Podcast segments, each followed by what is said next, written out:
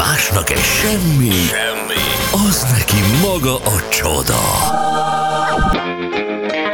Mond, ma mi nyűgöz le, Laci? 3-4 hét elmúlt 4 perccel. Még mielőtt Laci elkezdeni két fontos dolog, egy közlekedési két perccel ezelőtt történt, írja ez 6.21-kor, tehát ez akkor már egy fél órája. Baleset a 7-es főúton Martonvásár irányába a 27-es kilométer szelvénnél egy személyautó hátulról belecsapodott az előtte haladó markolóba. Ó, köszönjük. Oké, okay, és ez milyen érdekes? Érdekes, hát végül is egy sablon. Uh, jó reggelt, fiúk, és Anett gondoltam, ma egyet beírtam a chat GPT-be, hogy írj egy eszét a Bocskor rádió showról. Na, Na ezt figyeljétek, mit írt. A Bocskor Rádió Show egyedi és szórakoztató műsor, melyet a hallgatók széles körben kedvelnek. Bocskor Gábor, a show házigazdája, kiválóan kombinálja a humorát és szakértelmét, hogy izgalmas és élvezetes élményt nyújtson a közönség számára. A műsorban gyakran találhatók interjúk hírességekkel, érdekes témák és humoros beszélgetések, melyek garantálják a hallgatók jó kedvét. A show sikerének egyik titka az, hogy Bocskor Gábor remekül érti, hogyan kell kapcsolatot teremteni a hallgatókkal. A humor és az irónia mellett fontos szerepet kap a spontaneitás és az interaktivitás, melyek élőbbé teszik a műsort.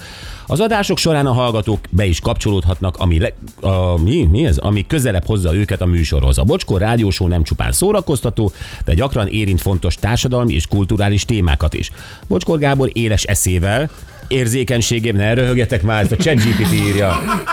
Készünk ezt neki. egy mesterséges intelligencia írja, ne röhögjetek. Hát ő aztán tényleg objektív. Mikor lépett be a. ChatGPT a bocskor rajongói csoportba? Én már csak ezen gondolkozom. Fati, mit Fati. tudsz róla?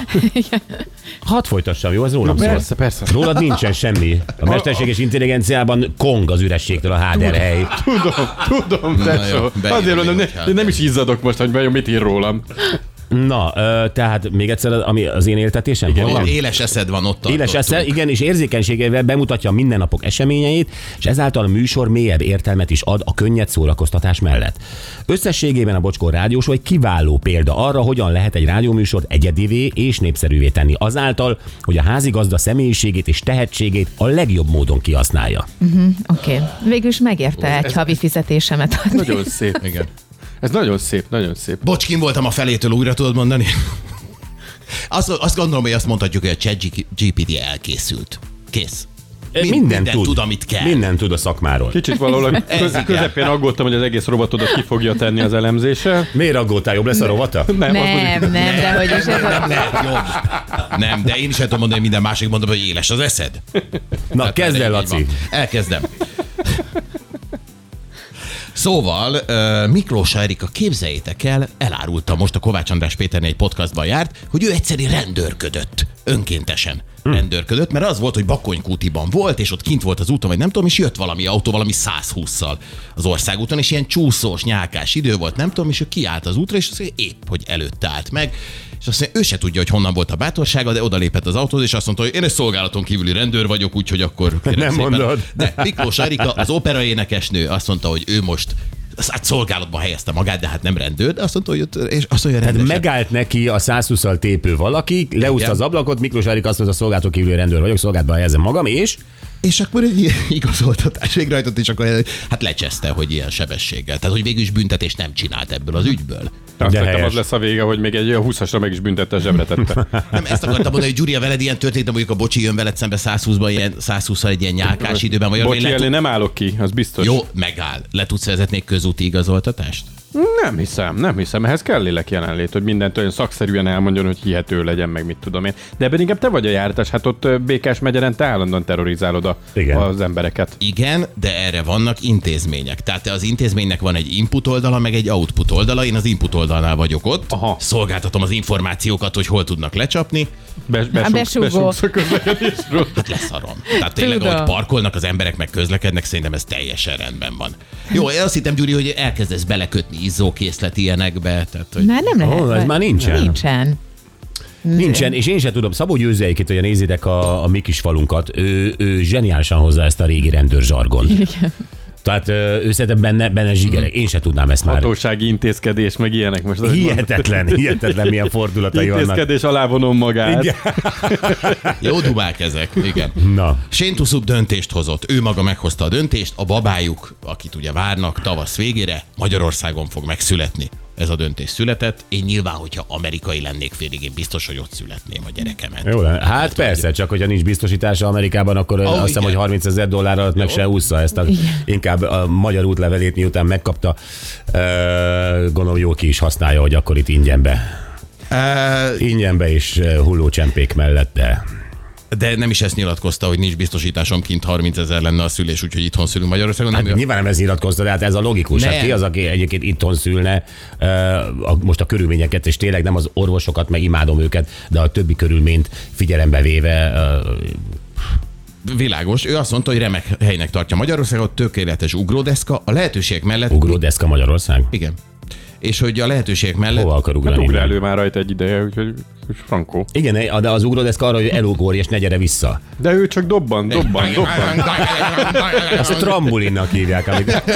Igen, nem minden szót tud még magyarul. Igen, igen. Igen? Azt mondja, a lehetőségek mellett mindenhova el lehet jutni, legyen az Ázsia vagy Amerika. De Magyarország annyira jó hely, hogy innen mindenhova el lehet jutni Ázsia és Amerika. És erre én nem tud, nem tudtam egyébként ö, ja, ja, a, tehát az intelligenciát nem tudtam még felmérni, de most ebből valamire azért mégiscsak tudok követni. Magyarország olyan jó hely, hogy innen el lehet jutni Amerikába és Ázsiába is.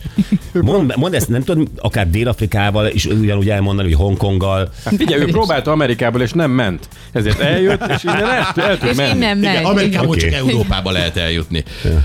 Gratulálok az állampolgársághoz, hogy mondott egy jó tulajdonságot Magyarország, el lehet jutni Amerikába és Ázsiába, megörül. Na igen? Ah, Szulák Andrea is volt egy interjú műsorban, és ő pedig a visszavonulásáról beszélt, mondta, hogy ő nem akar már a színpadon olyan méltatlan helyzetben lenni, vagy nem tudom, és mesélte, hogy egyébként ő szabad idejében ő nagyon szeretett festeni. Ő nagyon szeret alkotni, csak egy iparművész barátja azt mondta neki, hogy á, te ne fessél, te inkább énekeljél. Ó, de bunkó. És ugye, hogy rögtön ezt éreztem, hogy ki ez a... Értem, igaza van az iparművész. iparművésznek. Na, nem, láttam, mi? nem láttam Andi keze munkáját, de annyi, annyi, de annyi olyan ember, aki elkezd otthon festeni, és megmutatja a munkáját, és nem tudsz mit mondani. Tehát ennyire kínos, a festők hozzák az embert a legkínosabb helyzetben, amikor elvisz a garázsba, és megmutatja a festményeit. És mit mondasz? Mondd meg most, mit mondasz. Hát ő ah, jól néz ki.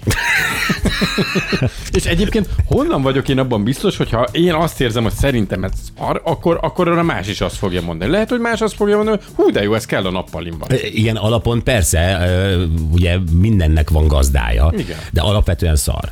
És, és hogy egy iparművész azért látja, tehát én, na mindegy, akkor én lehet, hogy elszenvedtem, elszenvedtem ezt már többször, hogy valaki megmutatta a festményét, és ezt festette, azt festette, és csak attól rettegtem, hogy ne kapjak. Tehát, hogy, hogy, hogy ha még ad is egy képed, amely nyilván elvárt, hogy majd ki is tegyem, Van olyan képed? Nincs. Tehát nem kaptam. Tehát ezt megúsztam. De most egy, mondjuk egy hobbi festőtől elvennéd a festés örömét. ez az. hogy, hogy ne, ne, ne, ne, nem, hobbifestőtől nem. És fessen az, aki fest. De hogyha Andinak ez egy karrier, egy pályaválasztás volt, hogy vagy festő, vagy énekes, akkor azt gondolom, hogy jól tette az iparművész, hogy az ének felé küldte az Andit. Igen. Hát eh, én meg a Gyurival értek ebben egyet, mert én azt gondolom, hogy egyébként volt Szulák Andinak kiállítása is, és nyilván így mondta az iparművész, hát inkább énekelje, de szerintem akkor se lehet valakitől az örömöt elvenni. Hogyha én nem gondolom, hogy a Szulák Andinál ez karrier irány lett volna, hanem, hanem egy nagyon jó kikapcsolódás, egy feltöltődés. Az más, az teljesen más. És ez tök jó. És ha odáig eljut egyébként, hogy kiállítása is van, még akkor sem mondom azt, hogy figyelj, legalább nem mutogass. Nem mondom ezt. Nem lehet ezt mondani egy embernek, szerintem. Hm, Tök jó volt ez az iparművész szerintem. Hagyjuk. nyomozzuk ki ki az, hadd Én gratulálj ki neki. fogom most már deríteni. Ezeket hoztam, Gábor. Köszönöm, László, hát óriási vagy.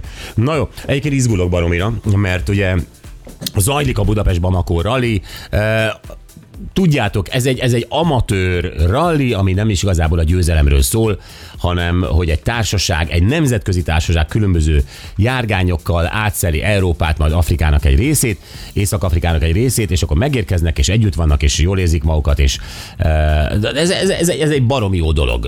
Gyakorlatilag a bája az egésznek a szervezetlensége. Jó, ezt nem, nem mondhatom így, mert a barátom szervezi.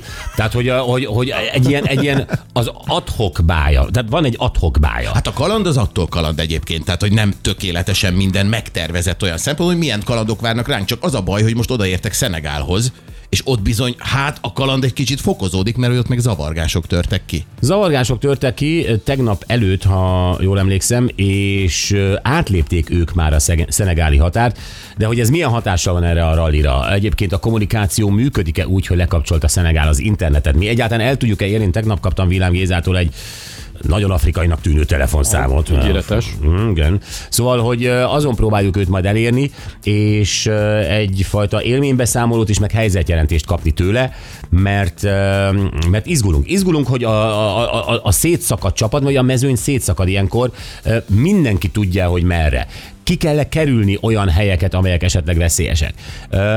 Védi-e őket bárki is ebben, hiszen ez egy hivatalos bejelentett rally abban az országban. Bizony. Tehát, hogy ez egész, hogy zajlik, hívjuk Villám Gézát, Szenegálban van ő most, onnan jelentkezik be a hírek után.